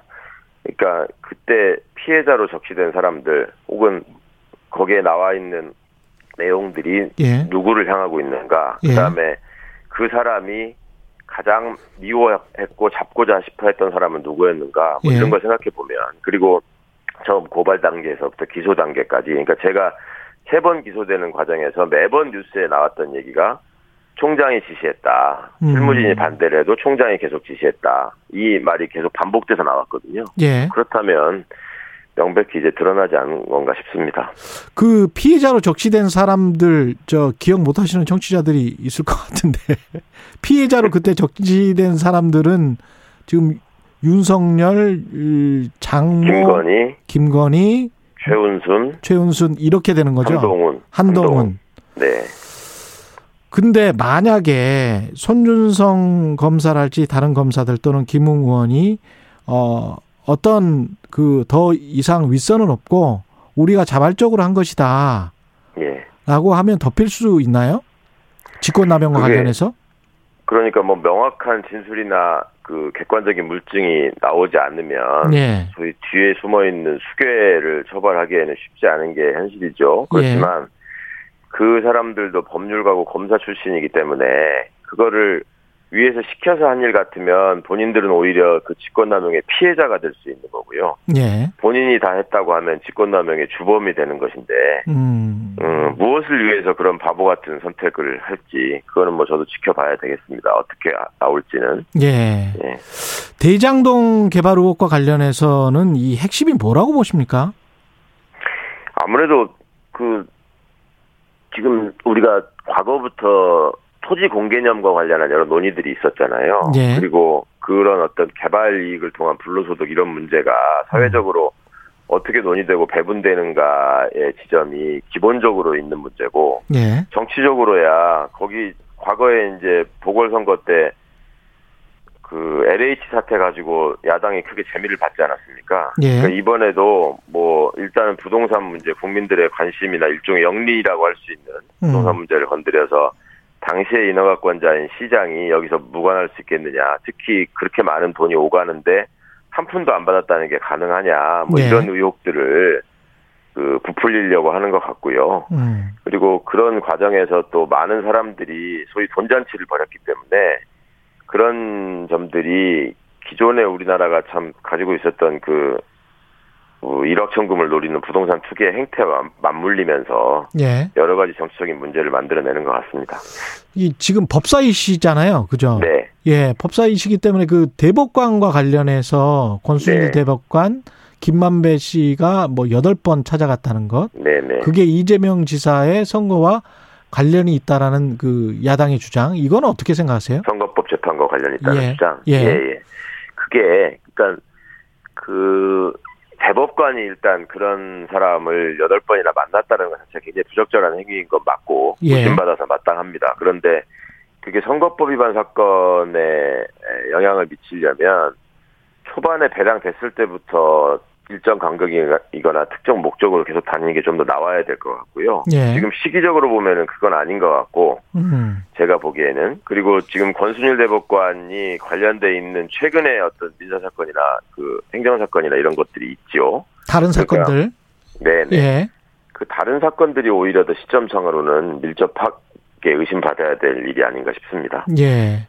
마지막으로 윤석열 전 총장 관련해서 여러 가지 뭐 손바닥 왕자 논란부터 천공스님 예. 정법 강의 그 유승민 후보가 그 제기를 하고 있고 본인은 뭐 손바닥 왕자 관련해서는 TV 토론에 나와서 이게 이런 논의가 계속되고 있는 분위기는 어떻게 보십니까? 너무 창피하죠, 뭐. 그 외, 외신 기자들이 굉장히 말하자면 우리 그 소식을 전하면서 민망해 하기도 하고 예. 한국을 조롱하기도 하고 하던데 명색이 대선 후보로 나왔다는 분이 그런 어, 말을 또 직접 부인하지도 못, 못하지 않습니까? 특히 뭐 그렇죠. 천공수님이 하는 정법이나 이런 얘기는 본인이 발설한 얘기니까 예. 그리고 이제 이런 문제가 생길 때마다 정면에서 당당히 설명하지를 못하고 꼭 뒤로 숨거나 음. 무슨 캠프 관계자를 통해서 이거를 어떻게 덮어보려다가 더 문제가 생기고 하는데 그 좀 제발 진실 앞에서 좀 겸허해지는 태도를 한 번이라도 보였으면 좋겠고 그리고 예. 지금까지 보여온 행태라고 하는 것이 그 점괘에 의해서 움직였다고 하는 증언들이 계속 나오고 있으니까 예. 이제 지금쯤은 점괘를 보면은 이제 본인의 거취를 좀 그만 결정하고 국민들 그만 창피하게 하는 점괘가 나올 때가 되지 않았을까. 음. 그런 점괘가 나오지 않는다면 이제 역술에는 그만 의지하기를 권하고 싶습니다. 대장동 개발 의혹과 관련해서는 여러 지금 저 검사장들이 이야기가 나오고 있잖아요. 네네네. 근데 제가 오늘 오프닝에서도 쭉 한번 정리를 해봤는데 특정 네. 그 저축은행 사건과 관련 있었던 검사들도 있고 음, 계속 겹치더라고요. 남욱 맞습니다. 네. 그 변호사와 관련해서도 그렇고 특검도 그렇고 어 게다가 이제 수원지검장 출신들이 두 명이나 있어요. 김수남 네. 검찰총장도 그렇고 강찬호 수원지검장도 그렇고 강찬호는 김만배 지금 변호사기도 하죠. 화천대유 그렇죠. 고문이었고 김수남 씨는 윤석열 씨의 동기이자 친구고. 이게 뭐죠? 이게 쭉 정리를 해보니까 네. 이게 대장동 사업에 관해서 미리 2015년에 지금 인허가가 났는데 그 훨씬 이전부터 다 알았던 것 같은데요. 이 개발과 그- 관련해서는 그러니까 어제 국정감사 과정에서 국민의힘 의원들이 그런 얘기를 하는 거 제가 듣고 좀 인상 깊었는데 예, 큰 돈을 먹을 수 있는 때- 경우는 그게 이제 권력이 개입해야 된다. 이게 이제 그분들의 주장이더라고요. 음, 그러면 한국 사회에서 그간의 내부적인 커넥션이나 카르텔을 통해서 그 어떤 막강한 권력을 행사하면서 부를 배분에 나눠 가졌던 집단이 어디였는지를 이번 사건이 그대로 보여주고 있는 것 같습니다. 과거 내부자들이라는 영화가 있었잖아요. 예, 언론사 관계자, 그 다음에 자본가, 그 다음에 검사 이 사람들이 모여가지고 어떤 일들을 만들어내고 어떻게 이익 배분을 하는가 하는 걸 너무 적나라하게 보여준 영화였는데 음, 이번 대장동 사건을 보면서 그것이 현실이 영화에 비해서 결코 뒤지지 않는다. 예. 그리고 검찰이 가지고 있는 이상한 그 권한의 독점 이, 이 이것이 결국 낳은 비극이다. 그러니까 한국 사회의 어떤 공무원 집단이 이런데 이렇게 수십 명씩 모여들어 가지고 그 이익 배분을 하는데 관여하거나 자문을 하거나 심지어 자식들한테 이렇게 혜택이 돌아가는 모습을 통해서 또 수익을 얻거나 이렇게 할 수 있는 집단이 어디 있겠습니까? 그리고 그렇게 할 수 있는 자신감의 근거 또 사람들이 사업을 하는 사람들이 이 사람들 그렇게 모으는 이유 예, 이것들은 그동안에 늘 얘기해 왔었던 이 검찰개혁 과제의 핵심 그 너무나 무리하게 집중되어 있는 권한을 이제 분산시켜야 된다 이것들을 직접 증명해주고 있- 있는 것 같습니다. 50억 클럽의 인사들은 관련 사실을 다 부인하고 있기는 합니다만 네, 언론사주 A 씨를 비롯해서 뭔가 지금 뭐랄까요 그 한 사람을 중심으로 할 수도 있을 것 같고 왜 이 사람들이 다 이렇게 50억 클럽이 로 거론이 될 수밖에 없는지 그 사람들 속에서는 그러니까 기- 김만배랄지 정영아랄지 이런 사람들 속에서는 왜 그런 것 같습니까? 이 뭔가 지금 얼개가 조금씩 그려지고 있는 것 같거든요. 그렇죠. 그 예. 이 정도의 어떤 금액을 수익으로 얻고 이거를 배분하면은 그분들의 이제 통상적인 경험상 반드시 음. 분쟁이 생기게 마련이고 그 돈을 나누는 과정에서 불만이 있는 사람이 생기지 않겠습니까? 네. 그리고 또 그 그렇게 많은 수익이 얻어 생겼다고 하면 그것은 반드시 과거 다른 예에서도 보듯이 그 송사를 낳습니다. 그러니까 또 수사가 들어갈 가능성이 높고 실제로 대장동이 또 수사를 받은 적도 있죠. 예. 예, 그러- 그러니까 이런저런 점들을 감안하면 언론과 검찰 권력이 결탁을 해서 이익을 이제 그대로 보존하게 하는데 협업을 하지 않으면 그 사건에서 발생한 수익을 고스란히 가져가기가 어렵다는 생각을 아마 이익 발생 시점 직전부터는 쭉 했을 것이고 음. 과거에 또 이 사업을 설계하는 선수들의 입장에서는 이것이 수익이 났을 때 어떻게 말하자면 탈이 안 나고 고스란히 나눠 먹을 수 있느냐 하는 점을 생각하면 거기에다가 이 검사들 그러니까 검찰로 대표되는 수사기관을 빼놓고 생각할 수는 없거든요. 예. 그리고 또 하나 지금 특징적인 게 이게 경찰이 등장을 안 하고 있어요. 음. 그래서 제가 경찰 출신 분들한테 이렇게 물어봤더니 예. 쓰는 숨을 지으면서 그러더라고 이게 잔돈푼 나누는 데는 경찰이 꼭 끼지만 이렇게 크게 크게 하는 데는 못 낀다. 이 화천대유는 누구 겁니까? 라는 표도 뭐 많이 있었는데요. 예. 화천대유는 누구 것 같습니까? 이게 실소유주가 김만배 씨가 아닐 수도 이- 있는 거 아닌가요? 그렇죠. 김만배 씨는 본인의 어떤 그간의 경력이나 이런 걸 밑로 비춰볼 때 소위 말해서 앞에서 활동하시는 분이거나 바지 사장일 가능성이 높다고 생각하고요. 예. 그분이 소속돼 있는 회사 소속돼 있던 회사의 그 사중가 뭐 이런 분이 지금 50억 클럽의 한 분일 수 있다라고 의심을 받고 있는 것 같던데 그렇습니다. 또 재벌 그룹의 관여설도 상당한 근거를 가지고 분석하신 변호사님의 글도 제가 본 적이 있고요. 예. 뭐 이런 점들을 종합해 보자면 김만배 씨가 과연 이걸 다 주도했을 것인가? 예. 또 화천대유가 그 정말로 김만배 씨 소유일 것인가? 뭐 이거는 조금 가능성이 떨어지는 얘기라고 생각합니다. 야당이 주장하는 이재명 그 당시 성남시장이 네. 주인일 것이다 또는 이 공동체다 네. 이런 어, 주장에 관해서는 어떻게 생각하십니까? 그 정도 됐으려면은 지금 이재명 지사 친척이나 지인 중에 최소한 50억 받은 사람이 한두 명 정도는 나왔어야 되지 않을까요? 왜냐하면 음. 거기에 그냥 자문으로 참여했거나 뭐 별로 한 일이 없다라고 심지어 본 적도 없다라고 주장했다가 드러난 사람도 예. 그 수십억 정도의 돈을 받은 사실들이 지금 뭐 직접적이건 간접적이건 받았다는 게 드러나고 있는데 음. 그 이재명 지사의 경우에는 지금 그게 없어서 그 최소한 거기가 주인이면은 그보다 훨씬 많은 돈의 흔적이 나왔어야 될 것 같고요. 예. 이제 뭐 겨우 나오고 있는 것이 뭐 그때 그 개발 공사에 있던 사람들이 뭘 어떻게 한 것 같다 뭐 이런 식의 음. 추측들이 나오고 있던데 예. 그거는 저는 안타깝지만 그렇게 보고 있어요. 그간의 토건 세력이라고 불리우는 사람들이 정치 권력과 결탁해서 돈, 어, 어떻게 재산을 증식해 왔는가 하는 경험들을 훨씬 많이 갖고 있고, 음. 그분들의 상식으로 볼 때는 이거를 인허가권을 가진 사람이 그 판에 끼어서 돈을 먹지 않는다는 거는 상상할 수 없는 일이었기 때문에 그분들의 예. 상식에 비춰보면. 예. 그러니까 당연히 그때 당시에 그 단체장이 관여되지 않았겠느냐라는 뭐 추정까지 하는 거야 그분들의 자유인데 예. 뭐 현실적으로 지금 드러난 결과들을 보면 조금 무리한 추정이 아닌가 싶습니다. 짧게 저 부탁드리는데요. 마지막 질문. 유동규가 배임이 확정된다면 이재명 당시 성남시장도 배임일 수 있습니까? 그 쉽지 않을 것 같습니다. 처음부터 어느 정도의 수익이 날 거를 예상하고 그 계획대로 실행됐을 때 예. 그때 비로소 시장의 업무상 배임이 가능할 것 같은데 이거는 음. 나중에 부동산 값이 오르면서 생긴 일이라서 음. 쉽지 않을 것 같습니다. 말씀 감사하고요. 열린민주당 최강욱 대표였습니다. 고맙습니다. 예, 감사합니다. 예, KBS 일라디오 최경련의 최강시사 2부는 여기까지고요. 잠시 후 3부에서는 주간 여론조사 전망 살펴보겠습니다.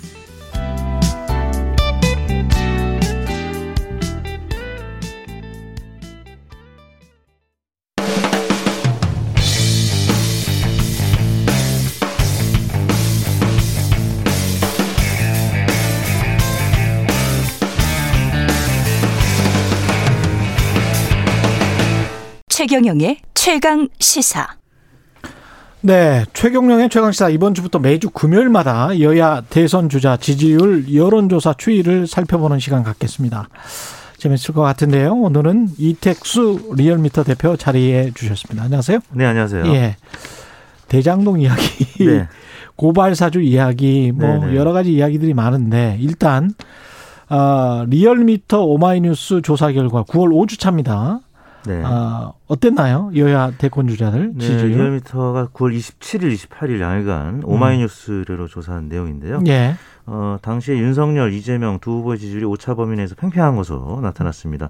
윤석열 28.0, 이재명 27.6, 거의 음. 동률로 나타났고요. 그다음에 홍준표 14.9, 이낙연 12.3, 어, 2강 2중 구도로 나타났고요. 예. 이재명 후보의 이제 강세는 최근 들어서 뭐 2차 슈퍼위크까지는 이제 마쳤는데 음. 예, 과반의 득표율이 계속 유지가 됐고 예. 1차보다는 2차의 누적 득표율이 이제 높았죠. 그래서 이제 컨벤션 효과 어, 좀 일부 반영이 됐고 음. 이 대장동 논란이 이 위기 의식에 따른 지지층 역결집 효과가 나타난 부분도 있습니다. 서로 네, 그렇습니다. 윤석열 후보 지지층도 마찬가지고요. 그렇죠. 예. 이 고발 사주 논란이 예, 오히려 윤석열 후보의 지지층을 역결집시키는 음. 어, 윤석열 후보의 또 이제 지지율이 계속 어, 유지가 되는 이유는 음. 대체제가 지금 악하게 이제 대체제가 없다. 않습니다. 홍준표, 그러니까 유승민. 그래서 홍준표 후보 같은 경우는 당내 주자 중에서는 그래도 어 뭔가 두각을 나타내고 있는데 원래 최재형 후보가 윤석열 후보 지지율이 좀 빠지면 음. 최재형 후보가 좀 그 낙수 효과에 의해서 지지율이 올라갈 수 있었는데 최재형 후보가 그 캠프 해체 선언 이후에 지지율이 좀 답보 상태거나 하락 아, 요인이 그렇죠. 있었기 때문에 예. 그래서 양 진영의 1위를 달리고 있는 이재명 윤석열 후보의 지지율이 예, 대체제 부재에 따른 또 지지층 아, 결집 효과도 분명히 있다고 보여지고 그래서 최근 어, 그 이후에 발표된 여론조사도 있었습니다. 10월 4일에서 6일 조사된 MBS라고 하죠. 네. 여론사기관 4사가 공동으로 어, 정례적으로 조사하고 있는 자체 조사입니다.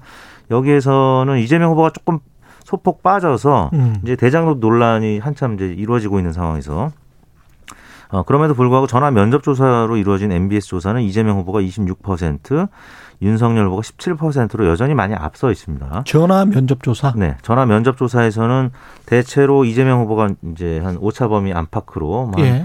한5% 포인트 혹은 그 이상 앞서는 결과들이 나오고 있고요. 윤석열 후보에 비해서요. 네. 예. 그다음에 3위 어, 홍준표 15, 이낙연 11. 뭐 이중의 지지율은 이제 비슷하게 나오는데 이강 이중의 지지율은 비슷한데 네, 네. 전화 면접 조사를 하면 이재명 지사의 어, 지지율이 좀 높게 나온다는 거고요. 이유는 뭘까요?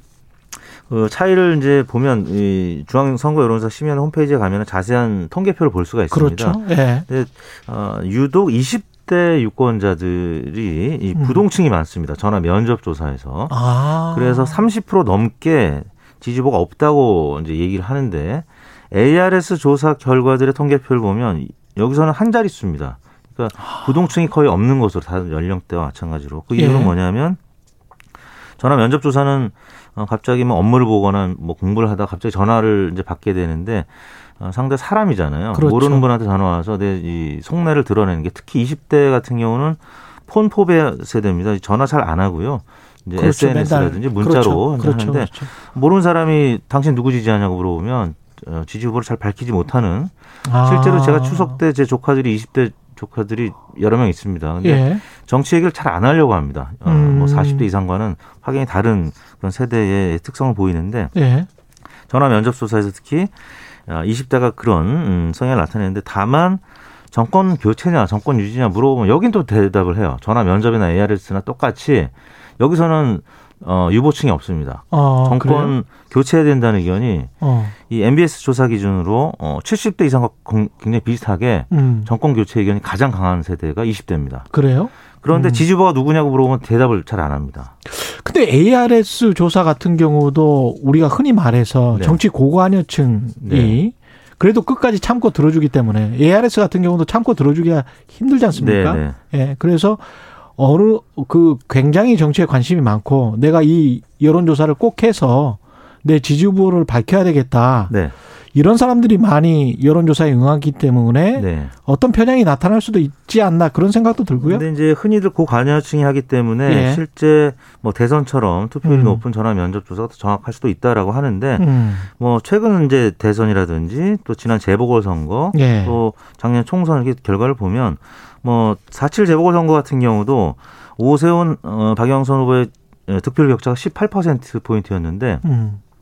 마지막으로 발표된 여론조사 결과를 보면 ARS 조사는 한 19% 20% 포인트 차이가 났고 음. 전화 면접 조사는 한 15% 포인트 이내였어요. 그러니까 아. 숨겨진 야권 표심, 특히 오세훈 후보의 지지율이 20대 30대에서 잘 안 나타났거든요. 예. ARS 조사에서 말씀드린 대로 부동층 유보층이 별로 없습니다. 음. 지난 대선에서도 당시에 문재인 후보가 야권 후보였습니다. 박근혜 대통령이 탄핵이 돼서 뭐 예. 여권이라고 명확하게 말씀드릴 수는 없습니다만, 근데 전화 면접 조사에서 당시에 문재인 후보의 지지율이 한5% 포인트. 음. 그러니까 야권 후보의 지지율이 5% 포인트 정도 이상은 숨겨져 음. 있었기 때문에 음. 당시 ARS 조사에서는 문재인 후보가 41%를 득표했는데 대부분 40%를 넘어섰습니다. 선거 예. 막판에.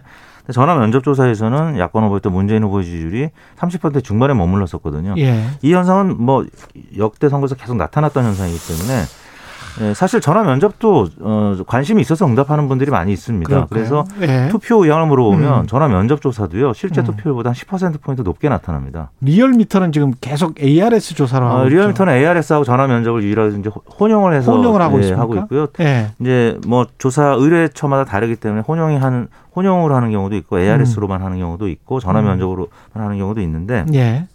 대체로 이제 리얼미터 조사 어, 결과를 떠나서 어. 어, 전체적인 분위기가 이제 분위기는 그렇다는, 그렇다. 음, 그 말씀드립니다. 어떤 특징 있는 후보가 있나요? 홍준표 후보 같은 경우는 네.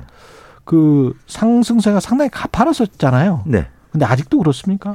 조국 수 홍 이후에 이제 조금 가파른 상승세가 멈췄죠. 아. 그리고 그 지지 강도를 물어보는 조사 기관들이 있는데 지지 예. 강도는 윤석열 후보가 가장 강합니다. 음. 그렇기 때문에 지금 어 이런 어 고발 사주 논란에도 지지율이 좀 하락하긴 했습니다만 지지 강도는 뭔가요?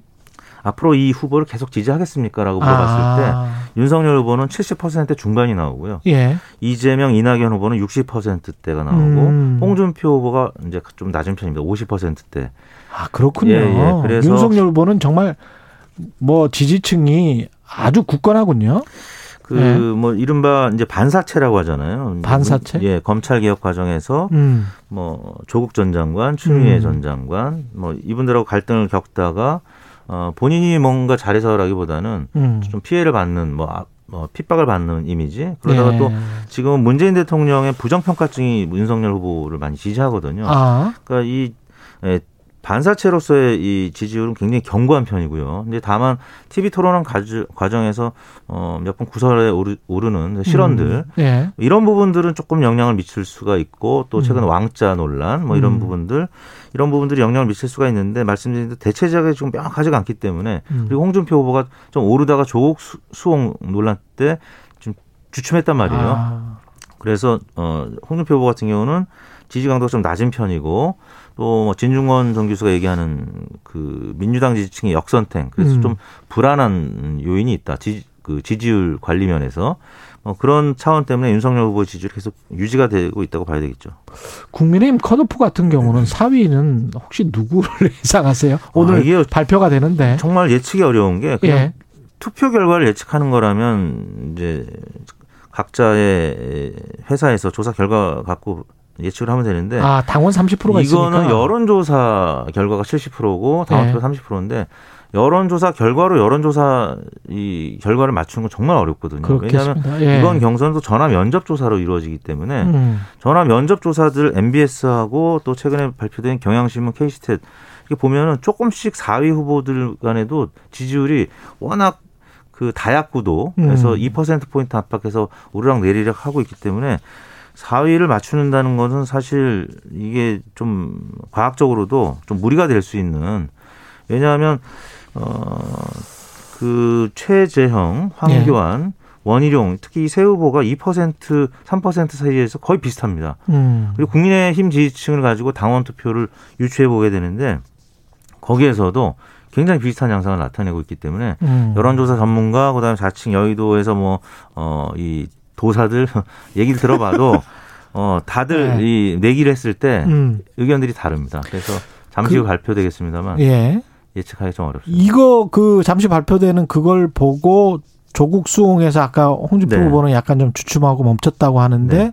상승세가 이어질지 어떨지도 판가름이 좀 나겠네요. 그렇죠. 홍준표 후보가 어, 이번 네 명의 컷오프 경선 음. 음, 여론조사 당원투표에서 1위를 할 수도 있습니다. 왜냐하면 최근에 발표된 MBS 또 K스탯 이런 전화 면접 조사를 종합해 보면 예. 어, 전화 면접 조사에서는 확실히 홍준표 후보가 앞섭니다. 적합도? 예. 적합도 1위. 윤- 예, 적합도 국민의힘 후보만 적합도 음. 조사를 해보면 홍준표 후보가 윤석열 후보를 대략 한 6% 7% 포인트 앞섭니다. 음.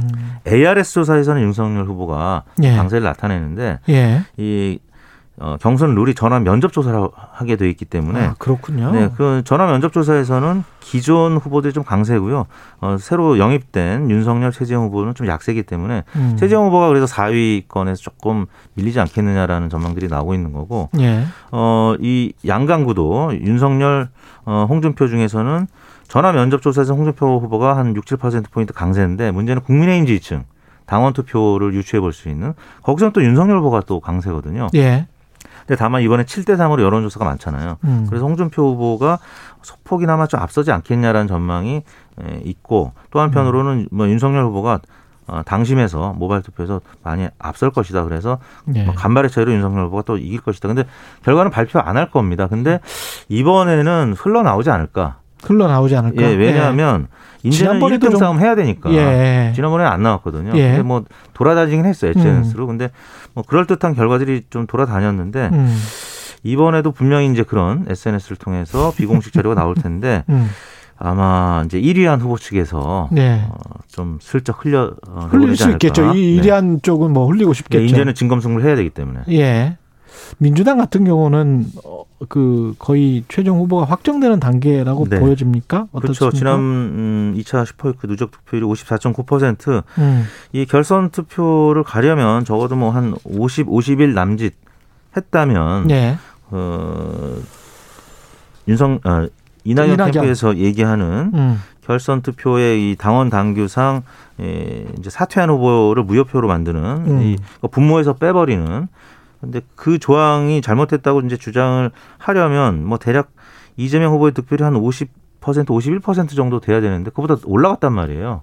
그래서 어그 규정을 없앤다고 어 해도 없애질 리가 없지만 없앤다고 음. 해도 한 2% 포인트 낮아지는 수준이기 때문에 이제는 뭐 결선 투표 자체도 좀 어려운 상황이고 투표율이 갑자기 올라갔다는 보도가 있었잖아요. 네, 투표율도 좀 올라갔는데요. 예, 그게 어떤 영향을 미칠까요? 투표율이 지금 올라갔다는 거는 뭐 양측에서 다 유리하다고 이제 음. 해석을 하지만 남은 지역이 경기, 뭐 서울 뭐 이런 쪽이잖아요. 그렇죠. 특히 네. 경기는 뭐 이재명 후보가 굉장히 압도하는 지역입니다. 호남은 음. 이제 이낙연 후보가 이제 강세였다고 이제 에, 봤었는데 실제 그 어, 크게 압도하지는 예, 못했죠. 예. 크진 않았고, 근데 경기는 이재명 후보가 여론조사상으로 지금까지는 굉장히 압도를 했던 지역이기 예. 때문에 아마 이재명 후보를 지키기 위한 아까 말씀드린 이 대장동 논란에 의한 역결집 효과가 음. 이 당내 투표에도 여전히 유효하게 나타나고 있는 것이 아닌가. 그래서 음. 이재명 후보가 무난히 그냥 과반을 넘는 결선 투표가 없는 결과 나오지 않겠느냐 이런 전망들이 많은 것 같습니다. 알겠습니다. 리얼미터 조사 개요는 2021년 9월 27일, 28일 전국 만 18세 이상 최종 2,043명이 응답했고요. 무선 아, 90%, 유선 10%, 무작위 생성 표집틀을 통한 임의 전화 걸기 RDD 방식입니다. 자동 응답 방식으로 실시했고 표본 오차는 95% 신뢰 수준에서 플러스 마이너스 2.2% 포인트. MBS 조사 개요는 지난 4일부터 6일까지 사흘간 전국 만 18세 이상 남녀 1,006명을 상대로 이루어졌고요. 표본 오차는 95% 신뢰 수준의 플러스 마이너스 3.1% 포인트, 응답률은 24.5%입니다. 예, 두 조사 관련해서 자세한 내용 중앙선거 여론조사 심의위원회 홈페이지 참조하시면 되고요. 지금까지 리얼미터 이택수 대표였습니다. 고맙습니다. 네, 감사합니다. 예.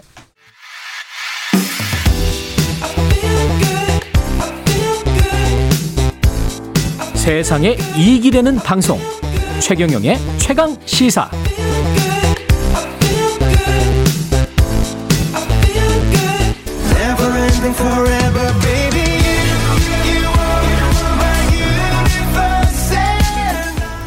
네, 방탄소년단 BTS가 다시 한번 빌보드 차트 정상에 올랐습니다. 빌보드 정상, BTS의 빌보드 정상, 이제는 익숙하시죠? 근데 이번에는 좀 특별한 점이 하나 있는데요. 바로 영국 밴드 콜드플레이와 합작한 노래라는 사실입니다. 이를 두고 BTS 버스를 탄 콜드플레이 이런 이야기를 나 이런 이야기가 나오고 있습니다. K-팝 전문 김윤하 평론가 연결돼 있습니다. 안녕하세요. 안녕하세요. 예.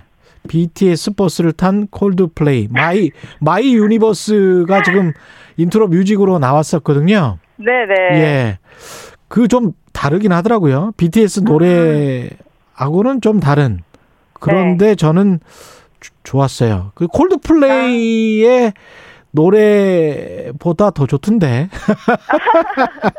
아, BTS에 대한 애정 때문은 아니시고요? 예, 아니 그냥 객관적으로 제가 봤을 때 아, 네. 콜드플레이의 다른 노래보다 좋더라고요.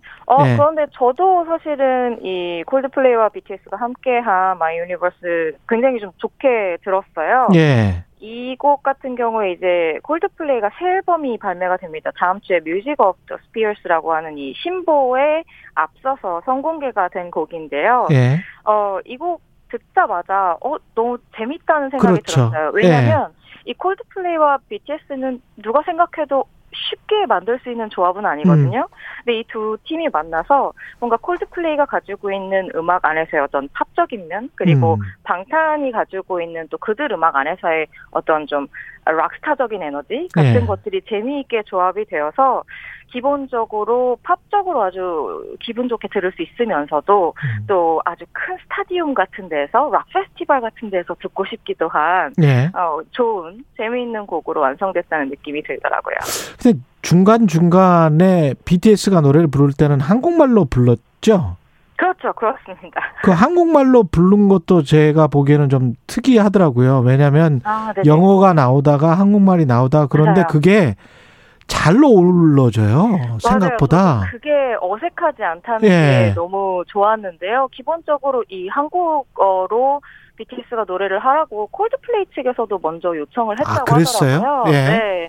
그래서 너무나 뭐 아주 자연스럽게 만들어진 결과물이고요. 어. 이전에 뭐 다이너마이트나 이런 영어 곡들을 작업할 때도 BTS가 늘 자신들은 뭐 억지로 이걸 쓴 건 아니다. 그냥 음. 데모가 영어였는데 그게 너무 듣기 편해서 영어로 작업했다. 뭐 이런 식으로 기본적으로 자연스러움에 대한 이야기를 자주 하는데요. 이 곡에서도 아마 그렇게 작업이 된 결과 결과물에서도 그렇게 자연스러움이 느껴지는 게 아닐까 싶더라고요. 음. 이 제목도 My Universe고 사실은 영상 보신 분들은 아시겠지만 메타버스적인 느낌을 넣어놨거든요. 네네. 그렇기 때문에 뭐 제목하고 그 다음에 뭐뭐 동영상하고 이렇게 좀 일치되는 측면도 있고 아, 예 네네. 상당히 감각적이고 이런 것들은 어, 어디 어떻게 협업을 합니까? 뭐 네. 음악이랄지 그 나중에 편집이랄지 뭐 이런 것들 그림이랄지 이런 것들은 어떻게 하는 거예요? 아, 네. 우선 뭐 기본적으로는 이 곡 자체가 콜드플레이의 앨범에 수록이 될 곡이기 때문에요. 예.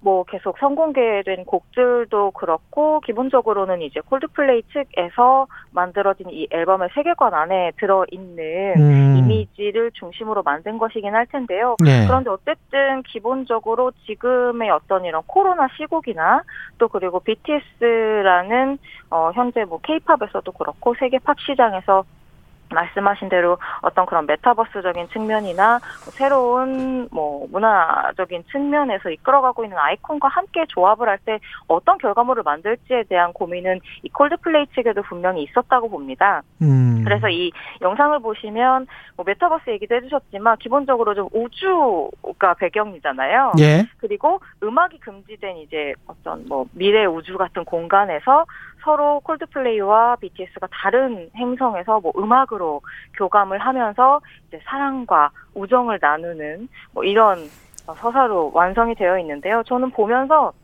말씀하신 대로 어떤 뭐 요즘 유행하는 메타버스 같은 느낌도 들었지만 계속해서 사실 이 BTS 같은 경우에는 작년부터 자신들의 음악을 통해서 이 코로나 시대를 음악으로 극복할 수 있는 여러 가지 메시지들을 전달을 하고 있어요. 예. 뭐 Life Goes On 같은 곡도 그랬었고 뭐 다이너마이트도 당연히 그렇고 최근에 Permission to Dance 같은 곡들도 그런 메시지를 가지고 있었거든요. 음. 그런 어떤 은유적인 예. 그래서 이번 곡에서도 그 한국어로 나오는 가사 가운데 뭐 지금 이 시련도 결국엔 잠시니까 아. 너는 언제까지나 어 지금까 지금처럼 밝게만 빛나줘 같은 이 가사가 있거든요. 예. 그래서 뭐 우주를 배경으로 하고 있고 또 요즘 화제인 메타버스 언급이 많이 되고 있지만 저는 그 안에 사실은 지금을 극복하고자 하는 이 BTS 또 콜드플레이나 뮤지션들의 의지 같은 것들이 이런 비주얼로 어, 만, 완성이 된 게 아닌가 싶은 생각이 들더라고요. 이 영국 락밴드 콜드플레이는 범 내려온다. 아, 에. 예. 앰비규어스 댄스 컴퍼니하고도 함께 작업을 했잖아요. 맞습니다. 올 5월에 발표한 그러니까 이번 앨범의 역시 선공개 싱글이었는데요. 음. Higher Power라는 이 뮤직비디오에서 또 같이 작업을 했었죠. 이게 콜드플레이가 한국 뮤지션들을 굉장히 좋아하나 봅니다. 저도 이 면이 참 재미있었는데요. 음. 어쨌든 뭐 2년 만에 발표하는 새 앨범에서 성공개곡 이에서 계속해서 한국의 어떤 아티스트들과 작업을 한다는 게 저도 이제 콜드플레이를 굉장히 오래 봐온 입장에서 재미있다는 느낌이 들었어요. 음. 뭐 여러 가지 이유가 있을 텐데요. 우선은 이제 2017년에 콜드플레이가 국내에서 처음으로 내한 공연을 했었거든요. 이때 굉장히 뜨거운 반응을 예. 몸소 겪고 나서 어디 인터뷰들에 가서도 아, 그 당시에 그 한국에서의 아, 되게 좋았구나. 네, 인상적이었다는 이야기를 인터뷰에서도 종종 밝힌 바가 있었거든요. 예. 그래서 그때부터 시작해서 사실 또 최근에 말씀하신 그런 엠비겨스 컴퍼니나 BTS 모두 세계적으로 굉장히 좀 주목을 받고 있는 젊은 아티스트들이기 때문에 예. 이들과 함께 호흡하면서 만들어내는 어떤 새로운 시너지 같은 것들에 대한 관심 없을 수가 없을 것 같고요. 음. 또 이외에도 정말 좀 뭐 작년 올해 계속해서 한국의 대중문화 자체가 세계적으로 뭐랄까요 좀 힙하다고 요즘은 이야기 많이 하잖아요 좀 세련되고 에너지가 그렇죠. 넘치는 문화라는 것에 대한 관심들이 높아지고 있기 때문에 음. 뭐 여러 가지 측면에서 이번 콜드플레이의 새 앨범에 한국 아티스트의 모습들을 다양하게 만날 수 있는 결과가 만들어지지 않았나 싶더라고요. 그 다른 세계적인 아티스트들도 어 케이팝하고 협업하려는 움직임이 계속될 수 있겠습니다. 그러면 그럼요. 사실 예. 지금 이 시간에 제가 뭐 일일이 말씀드릴 수가 없을 정도로 아. K-팝 스타들과 해외 팝 스타들의 협업은 뭐 너무 이제 흔해진 일이 됐어요. 이제 흔한 흔한 뭐 일이 됐다. 예. 맞습니다. 그래서 뭐 부- BTS만 보더라도 뭐 니키미나즈, 에드시런, 할시 정말 빌보드 차트에서 보고 있는 이름들 함께 하는 거 너무 많이 보셨을 테고요. 이외에도 뭐 블랙핑크 같은 경우에도 두아리파, 카디비, 레이디 가가 같은 아티스트들과 협업을 했었고 뭐 몬스타엑스, 프렌치 몬타나, 청하, 리햅, NCT 음. 드림, 하비 정말 그 국내 음악과 또 해외 팝 음악 좋아하시는 분들은 너무나 즐거울 수밖에 없는 요즘이라는 생각이 많이 들어요. 예. 네, 정말 정말 재미있고 또 음. 멋진 프레시한 신선한 조합들 많이 만날 수 있는 요즘입니다. 결국은 소프트웨어 파워가 우리 경제, 국력에도 직접적인 영향을 미치고 사람들이 그 한국 음악 듣다가 한국 음식 먹고 한국 아, 제품 쓰고 이게 자연스러운 현상이거든요. 사실 우리가 미국 제품 접 하면서 뭐 헐리우드 영화 보다가 이렇게 쭉 갔었던 음. 그 패턴 그대로 다른 나라들도 지금 오고 있는 것 같기 때문에 네네. 굉장히 반갑습니다. 이건. 저도 사실 이런 이제 대중음악이나 문화에 대해서 이야기하고 있는 사람으로서 음. 굉장히 좀 고무적이고 한편으로는 이제 한국 문화에 대한 생각을 계속해서 좀 다시 하게 되는 요즘이라는 생각이 들어요. 그렇습니다. 그리고 그 이외에도 이 문화 수출이라는 게 음. 많이들 아시겠지만 뭐 그런 뭐 자동차나 반도체 수출도 너무 멋지고 훌륭한 일이지만 또 다른 의미의 수출이잖아요. 음. 그럼요. 예. 어쩔 수 없이 그런 정신적인 것까지 연결되어 있는 개인적으로는 좀 뭔가 한국에 대한 좀 풀 패키지 수출이라는 생각을 자주 하는데요. 그렇죠. 예. 그래서 이 한국 문화를 좋아한다는 게 결국 한국이나 뭐 한국인에 대한 호감으로까지 자연스럽게 이어지는 결과가 되어서 어, 이 코로나 시국이 지금 좀 장벽으로 가로막고 있습니다만 음악 들으면서 끝내야 되겠습니다. 아유 안타깝네요. 아무튼 앞으로 좋은 결과 예. 있을 거라는 생각 많이 예. 듭니다. 지금까지 김윤하 K-팝 전문 평론가였습니다. 고맙습니다. 감사합니다. 예, My Universe BTS와 콜드플레이가 노래합니다. 예, 10월 8일 금요일 KBS 1라디오 최경영 최강 시사였고요. 다음 주 월요일 뵙겠습니다. 고맙습니다.